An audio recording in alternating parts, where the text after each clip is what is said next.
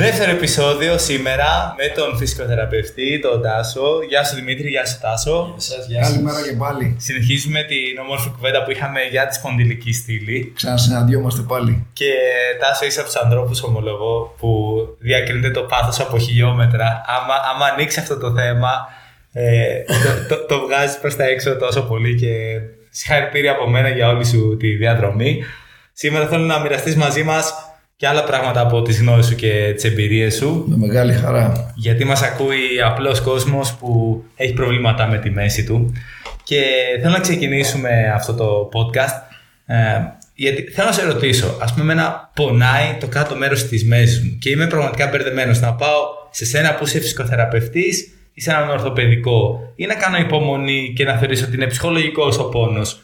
Ποια είναι τα κατόφια, ποια είναι τα σημάδια που Κάποιος πηγαίνει στο γιατρό, κάποιος έρχεται σε σένα, φαντάζομαι θα σε ρωτάνε. Ναι, ναι. Πρώτα απ' όλα να ξεκαθαρίσουμε ότι ο πόνος δεν είναι ψυχολογικός.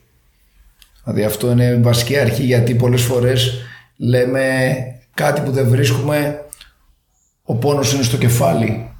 Σίγουρα ο πόνος δεν είναι στο κεφάλι.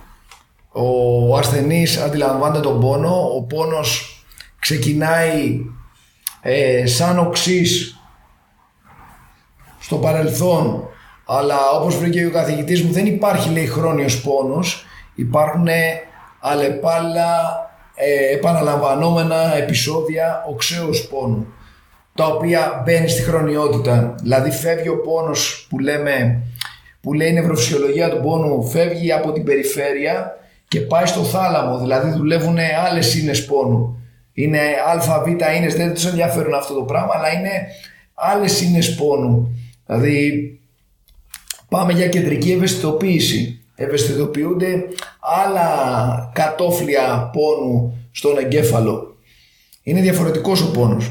Τώρα από πού θα πρέπει να ξεκινήσει αυτό που λέω εγώ θα πρέπει να ξεκινήσει από έναν άνθρωπο ο οποίος θα αφιερώσει στον ασθενή του όχι 10 λεπτά, όχι ένα τέταρτο όπως είπαμε και στο πρώτο επεισόδιο θέλει πάνω από δύο ώρες για να σου πει ο κάθε ασθενής την ιστορία του να ξέρεις γιατί πονάει. Κάνει τα ίδια λάθη, φταίει αυτός, φταίει η καθημερινότητά του, μπορούμε κάτι να το αλλάξουμε. Μπορεί ο ίδιος κάτι να αλλάξει ή είναι διατεθειμένος κάτι να αλλάξει.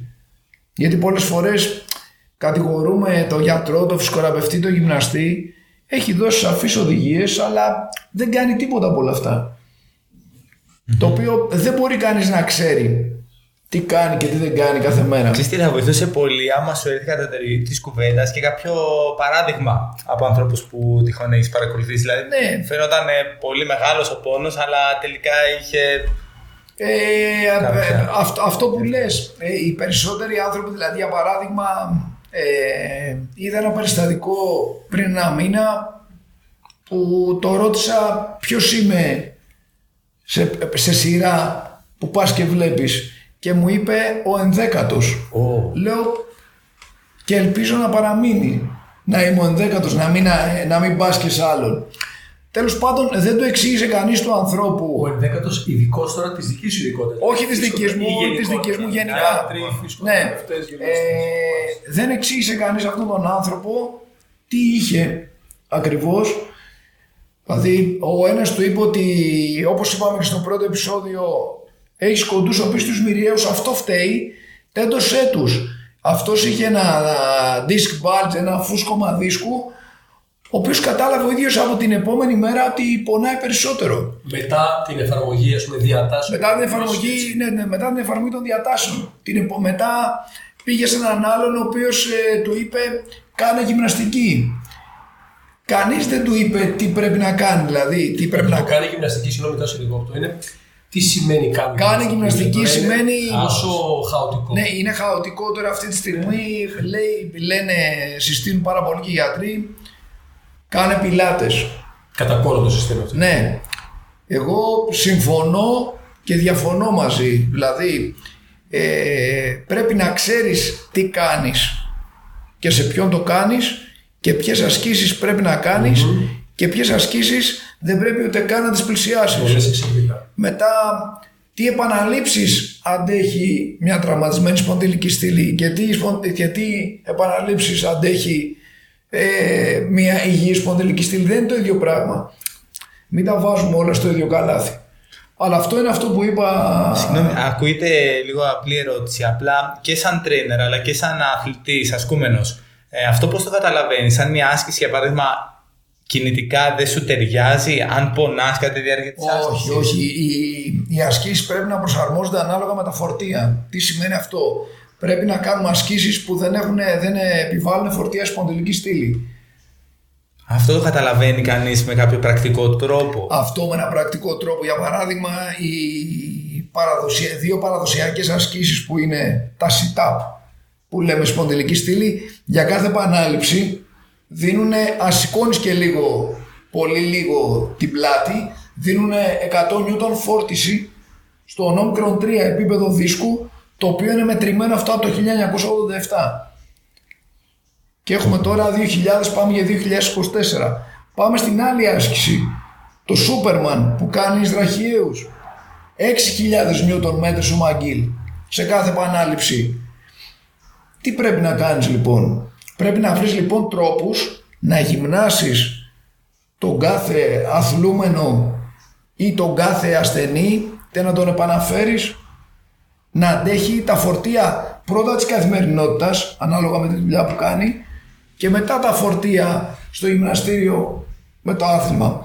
Επειδή μου είπες ότι κάνεις τρίαθλο, επειδή μου είπες ότι κάνεις τρίαθλο, Στέφανε, το τρίαθλο είναι ένα ιδιαίτερο άθλημα γιατί ξεκινάς με κολύμπι, το οποίο η κίνηση είναι ισοκινητική, δηλαδή με ό,τι δύναμη τραβήξει το χέρι και με ό,τι δύναμη κλωτσίσεις το πόδι, τόσο θα πάρεις πίσω, αλλά είναι σε μια θέση έκτασης σπονδυλική στήλης προς υπερέκταση, φεύγεις μετά από αυτή την ισοκινητική και μπαίνεις στο ποδήλατο που είναι slouch posture, υπερκάμψη, κλειστή αλυσίδα, σταθερά τα άκρα και μετά λες πάω να τρέξω ανοιχτή αλυσίδα καταλαβαίνεις τι σου λέω και εσύ Δημήτρη Ναι.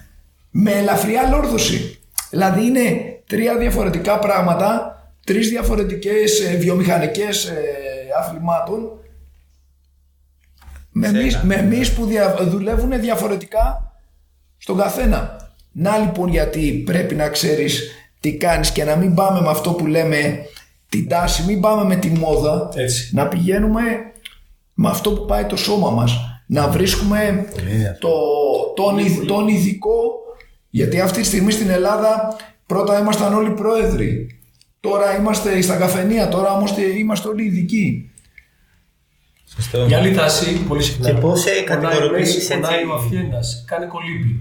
Πώς θα ακούς; Ε, Επίσης, πολλοί κόσμος οθείται, κάνει κολύμπι. Αυτή η το, γενική το- σύσταση. ναι, η γενική σύσταση ισχύει και για τη μέση κάνει κολύμπι. Ε, εγώ θα πω, δεν θα μιλήσω για τον Αφιένα, θα, σ- θα πω λίγο για τον Αφιένα, δεν είμαι ο ειδικός στον Αφιένα. Ε, θα σου πω για τη μέση. Αν στα τεστ της σπονδυλικής στήλης βρεις ότι πονάς στην έκταση Αμέσως και πας και αμέσως κάνεις έχεις- ελεύθερο, Έχεις πρόβλημα. ε, έχεις πρόβλημα ή αν έχεις κάνει τεστ αστάθειας που δεν το ξέρεις και έχεις μια σπονδυλόλυση ή σπονδυλολύση δηλαδή ή έχει λυθεί ο αυχένας του τόξου εκεί στον ισθμό ή έχει μετακινηθεί όπως είναι σπονδυλολύστηση ε, αυτόματα θα σου αυξηθεί ο πόνος. Άρα πρέπει να ξέρεις τι σύσταση άσκηση δίνεις, πόσο κολύμπι πρέπει να κάνεις, ξέρεις να κολυμπάς. Και για τον Αφιένα τώρα που έχει στροφές στο κεφάλι, απαγορεύονται οι στροφές. Όπως και στη μέση. 100, 100 νιούτον ε, αναμέτρο αντέχει τόρσιον στροφή σπονδυλική στήλη. Άρα οι ασκήσεις που βάζουμε ε, και στο μηχάνημα που κάνουμε στροφή ή με μια ράβδο ή με μια μπάρα επιτρέπονται. Πρέπει να ξέρουμε τι κάνουμε. Πρέπει να ξέρουμε πώς είναι φτιαγμένο, ε, πώς είναι φτιαγμένος ο δίσκος, πώς λειτουργεί. Είναι, Και είναι, πόσο μάλλον αν μιλάμε για κόσμο που είναι πονεμένος, έτσι. είναι πονεμένος, αλλά μιλάμε και για τον ε, υγιή κόσμο, ο οποίος ουσιαστικά δεν βλέπει το πρόβλημα. Δεν είναι δηλαδή όπως είναι ο αντίχειρας που τον έχει κόψει και τη βλέπεις την πληγή, μετά βλέπεις την επούλωση είναι, είναι βαθιά Πάρα μέσα. πολύ ωραίο παράδειγμα. Είναι βαθιά μέσα το οποίο δεν ξέρεις τι γίνεται.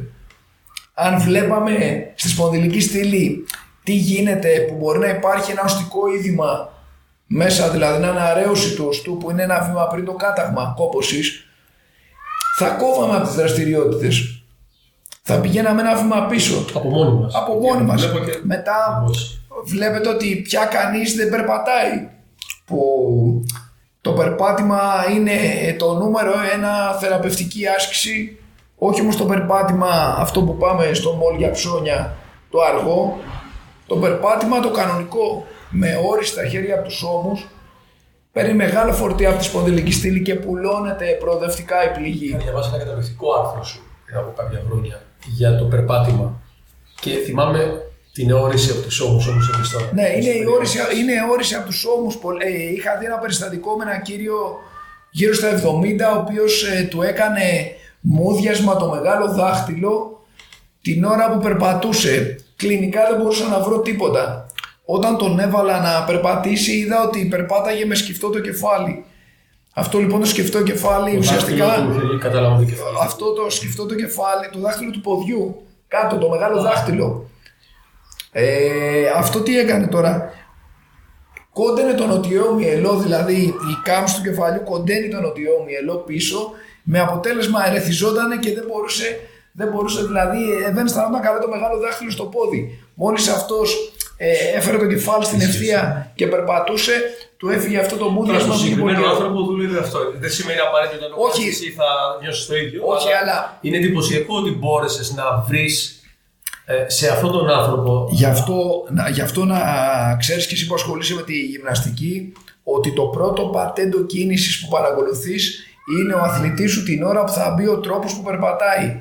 Δηλαδή περπατάει κανονικά, περπατάει με σκυφτό το κεφάλι, περπατάει καμπουριαστά, με κύφωση, ε, περπατάει αργά, περπατάει ανταλγικά. Δηλαδή έχει αδυναμία στους απαγωγούς που είναι πολύ βασική, δηλαδή στο μέσο μικρό γλουτιαίο, πολλούς τραυματισμούς έχω δει επειδή ήμουν επαγγελματίας αθλητής χρόνια ε, σε δρομείς ε, που- σε, όχι στη- μόνο στη μέση αλλά γόνατο ε, στον Τίνο την πλατεία Περτονία αυτό το σύνδρομο λαγονοπνημίας ταινίας το οποίο είναι από αδυναμία των απαγωγών στη φάση της στήριξης γιατί μετά από την κόπωση από τα πολλά χιλιόμετρα που κάνουν στο δεκάρι και ειδικά στο μαραθώνιο δεν έχουν σταθερό πυρήνα core stability με αποτέλεσμα πέφτει η λεκάνη πέφτει η λεκάνη τραβάει μονόπατα το βάρος και ερεθίζεται όλο το σύστημα μέχρι κάτω Διο, διορθώνεις αυτό το πράγμα το δυναμώνεις το διατείνεις και όλα καλά αξιολόγηση αυτό είναι, είναι το α και το ω δηλαδή ε, είχα γράψει ένα άρθρο που λέγεται άσκηση, φάρμακο, θεραπεία ή φαρμάκι. Exercise είναι is medicine. Αλλά τι πρέπει να κάνεις; Έχουμε και τα γατιά απ' έξω. Τα exercise τώρα. Νο- Exercise στα νο- γατιά. Νομίζω ότι Στα συμφωνώ- κατοικίδια. νομίζω ότι συμφωνούν μαζί μου. Νομίζω ότι συμφωνούν. Πω- πω- Πολύ ενδιαφέρον ε, αυτό που αναλύεις Τάσο. Ε, πάντως, ε, εγώ να σου πω, έρχομαι σε επαφή με απλούς εργαζόμενους που είναι στα, στα γραφεία τους, πολλές ώρες καθιστικά, νομίζω και εσύ Δημήτρη εδώ στα personal σου. Ε, εμένα μου, παραπε- μου παραπονιούνται πάρα πολύ, πονάει ο αυχένας μου και η μέση μου. Τι θα τους πρότεινες να κάνουν από αύριο κιόλας; Πάλι απλή ερώτηση, αλλά ξέρεις, όταν το λες εσύ είναι διαφορετικό. Το πρώτο που θα τους έλεγα είναι να βάζουν στο smartwatch ε, ή στο κινητό τους ε, μια υπενθύμηση κάθε μισή ώρα να σηκώνται από την καρέκλα. Να σηκώνται από την καρέκλα, να τεντώνουν τα χέρια πάνω, να κάνουν μια σταθεροποίηση στον αυχένα, να περπατάνε δύο λεπτά και να ξανακάθονται. Αυτό έχουν δώσει τροφή στο δίσκο και στη μέση και στον αυχένα για να αντέξουν όλη την καθημερινότητα. Ένας, ε, μην περιμένουν αυτό το μισάωρο τη μια ώρα που θα γυμναστούν τρεις φορές τη βδομάδα. Ε, πρέπει, Ακούσουν, ναι. Πρέπει να κάνουν κίνηση. Έχω δει τον τελευταίο καιρό πάρα πολλά παιδιά μετά την καραντίνα να παθαίνουν οστικά ειδήματα στους σπονδύλους από την παρατεταμένη συμπίεση που είναι καθιστή ε, επί πολλή ώρα να, να βλέπουν τα μαθήματά τους μετά στο φροντιστήριο που το κάνουν διαδικτυακό μετά να παίξουν και δύο ώρες το παιχνίδι δηλαδή δεν είχαν καμία φόρτιση με αποτέλεσμα ο Δημήτρης τώρα που κάνει και το διδακτορικό του και ασχολείται με αυτά ξέρει και από τη φυσιολογία του οστού ότι η φόρτιση το ζωντανεύει το οστό και η αποφόρτιση το κάνει στο πορωτικό και διαλύεται. Mm. Τόσο ώρα που λες αυτά υπέροχα πράγματα, σκέφτομαι ότι πραγματικά αυτή, αυτή η δομή, η σπονδυλική στήλη, φτιάχτηκε πριν από πόσα χρόνια για αυτόν τον άνθρωπο, έτσι. Ε, αλλά δεν, ο δημιουργός, αν πούμε ότι υπάρχει δημιουργός ή η φύση που δημιούργησε αυτό, δεν μπορούσε να βάλει στο, έτσι, στο πλάνο το πώς θα είναι ο άνθρωπος στην περίοδο αυτή. Δηλαδή δεν είναι φτιαγμένη η δομή αυτή για καθήμενους ανθρώπους, έτσι δεν είναι; Η... Ή γιατί είναι φτιαγμένη τελικά; Δηλαδή πόσα φορτία θα μπορούσε; Ε, Α πάρω, θυμήθηκα τον παππού μας κάτω στην Κρήτη τώρα, πριν από 50 χρόνια. Ε, που περπάταγαν πολύ, σήκωναν φορτία, ασχολούνται με τα χωράφια, κάναν πράγματα. Ε, θεωρείς ότι αυτό ήταν κάτι πιο φυσικό, κάτι το οποίο είναι πιο κοντά στην, αυτό ήταν, στην πραγματικότητα της πολιτικής Ήταν, ήταν εντελώς υγιές αυτό το πράγμα. Οι άνθρωποι δεν είχαν τέτοια προβλήματα. Μόνο έξω που ήταν στη φύση και στον ήλιο βλέπουμε τώρα ότι ζούμε μια, σε μια χώρα που είναι full από ήλιο και υπάρχει, έχουμε πολύ μεγάλη έλλειψη βιταμίνης D. Είναι δύο κόντρα ε, πράγματα που συμβαίνουν αυτό το πράγμα στην Ελλάδα, που συμβαίνουν στην Ελλάδα. Δηλαδή δεν επιτρέπεται με τόσο ήλιο, αλλά κανένα δεν το βλέπει ο ήλιο. Είμαστε όλοι ε, οι άνθρωποι εργαζόμενοι πίσω από ένα γυάλινο κτίριο με μεμβράνες που μπλοκάρουν το φως για την αντανάκλαση, καθισμένοι. Δεν, δεν δουλεύει, δεν είναι το πρόβλημα μόνο στο, στο μυοσκελετικό, είναι στο καρδιαγγειακό. Ε, βλέπουμε αλλεπάλληλα προβλήματα που είναι αυτό που είπαμε από την αρχή ότι αθρηστικά το ένα φέρνει το άλλο. Το ένα φέρνει το άλλο. Θα πρέπει δηλαδή να προσπαθούν ε, να κινούνται όλη την ημέρα. Εμείς κινούμαστε χωρίς βαρύτητα. Και η βαρύτητα είναι που κάνει τη διαφορά. Κινούμαστε λες και είμαστε αστροναύτες και είμαστε στο διάστημα. Άρα δεν έχουμε καθόλου φορτία. Ξέρετε τι προβλήματα παρουσιάζουν οι αστροναύτες; Όταν κατεβαίνουν από το διάστημα. Είναι έτοιμα να σπάσουν τα οστά τους. Θέλουν δεν ξέρω πόσο καιρό προσαρμογή πάλι για να επανέλθουν αυτοί οι άνθρωποι. Λόγω λήψεως βαρύτητας και εμείς που έχουμε τη βαρύτητα, γι' αυτό λέω ότι η βαρύτητα κάνει τη διαφορά. Μην ξεχνάμε ότι σε ασθενείς ε, που έχουν Πάρκινσον το πρόβλημα είναι αυτό, είναι ότι αρχίζουν και ατροφούν οι αντιβαρυτικοί μυς πίσω και έχουν την τάση, γι' αυτό κάνουν μικρά βηματάκια ανασφαλή, φοβούνται μην πέσουνε. Αυτός είναι και ο ρόλος. Άρα λοιπόν εμείς που έχουμε τη βαρύτητα, που είμαστε υγιείς, συνεχώς κινούμαστε λες και φεύγουμε από τη γραμμή βαρύτητας. Άρα για να δώσουμε και κάποια μηνύματα, ε, κλείνοντας και το δεύτερο podcast, ε, σίγουρα το να γυμναστεί κανείς σωστά είναι μια καλή ιδέα. Δηλαδή δυνατοί μύες θα στηρίσουν καλύτερα τη σπονδυλική στήλη και θα διώχνουν το, τον πόνο. Σωστά. Όχι, δεν ισχύει αυτό. Η σπονδυλική στήλη ε, υπάρχει ένα τοπικό σύστημα ε, μειών. Μια, που είναι στη βάδα. Ναι, της εντοβάθης στη βάδα, η οποία αυτή ο ρόλος τους είναι ιδιοδεκτικός, δηλαδή είναι, λες, είναι σαν τα τσιπάκια που λέμε, σαν μικρά κουνουπάκια που όταν πιάνουν ένα πρόβλημα είναι οι πρώτοι που μπαίνουν σε σύσπαση. Όταν βλέπουμε λοιπόν σπονδυλική στήλη. Ε, Αυτό είναι μπορεί να δεις έναν φαινομενικά πολύ γυμνασμένο άνθρωπο του γυμναστηρίου και να κόβεται στα δύο. Και, να, και να κόβεται στα δύο. είναι άλλο οι επιπολίσιμοι και στη βάθη. Αυτό, και άλλο, και άλλο η εντοβάθη.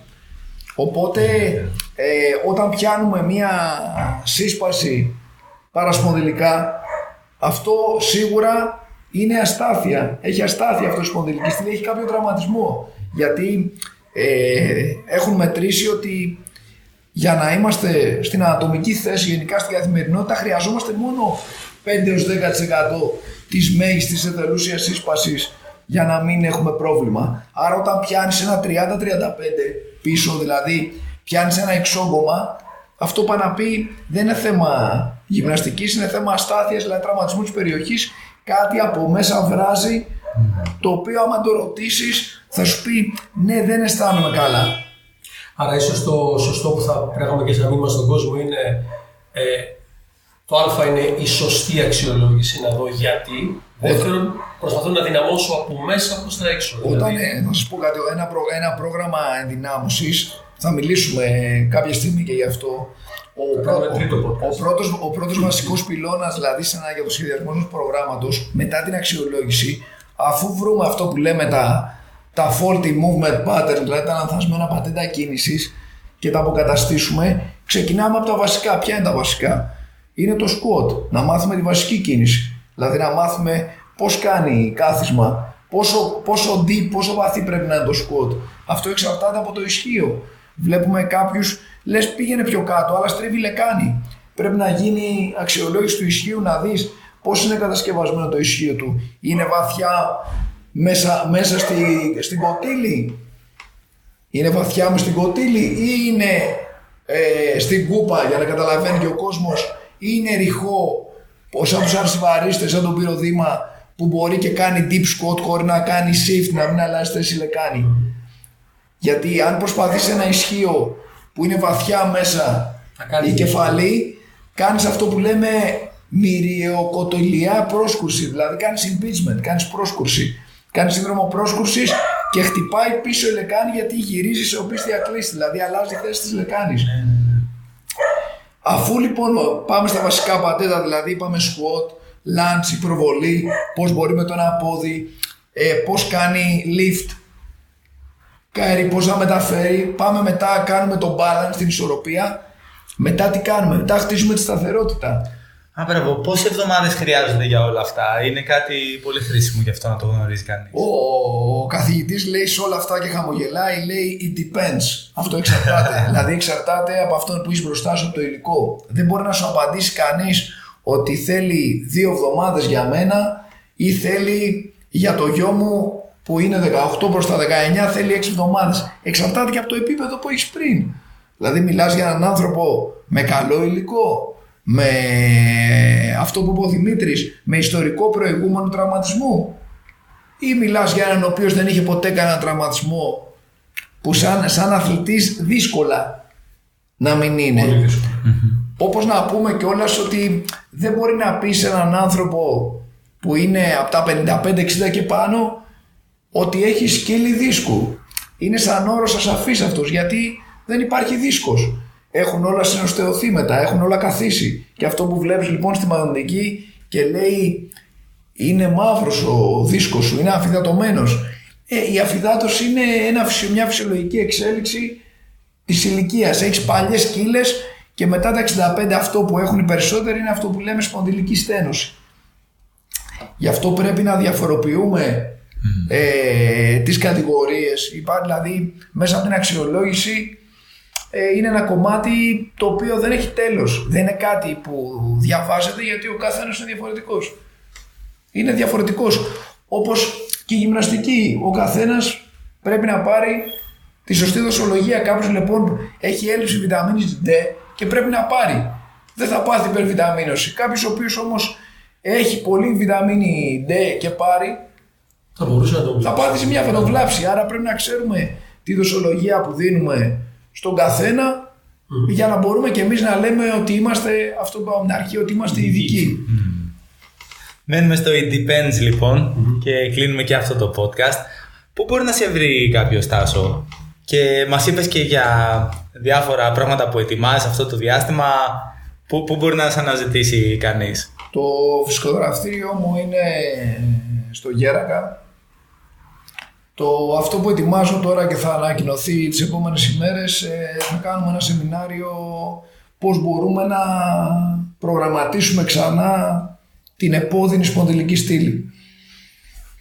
Πολύ ενδιαφέρον. Ωραία, οπότε εγώ θα βάλω τους συνδέσμους σε, σε αυτό το podcast ε, θα βρω και τα στοιχεία σου. Σε ευχαριστούμε Εγώ ευχαριστώ. για όλη τη συνέντευξη. Δεσμεύομαι ότι στην επόμενη πρόσκληση που θα μου κάνετε θα είναι πολύ μεγάλη μου χαρά. Εννοείται. Να μοιραστούμε μαζί. Έχουμε τόσα πολλά έχουμε αφήσει θέματα. πολλά. Να μοιραστούμε μαζί τις Κρατιέμαι και στα δύο επεισόδια να μην σε Είχαμε διακόπτω. φτιάξει μια Κρατιέμαι. λίστα με θέματα που θέλαμε να αναλύσουμε τον Τάσο σήμερα και έχουμε φτάσει στο 1 τέταρτο της λίστας. Οπότε καταλαβαίνετε. Την επόμενη Θα φορά. το ξαναδείτε όταν- τον Τάσο σίγουρα. Όταν μιλάμε με ανθρώπους που έχουν τις ίδιες ανησυχίες, ε, νομίζω ότι ο χρόνος ε, κάπου σταματάει. Κυλάει, ναι, ναι. Ευχαριστούμε πολύ. Να είστε καλά. Σας ευχαριστούμε. Γεια χαρά.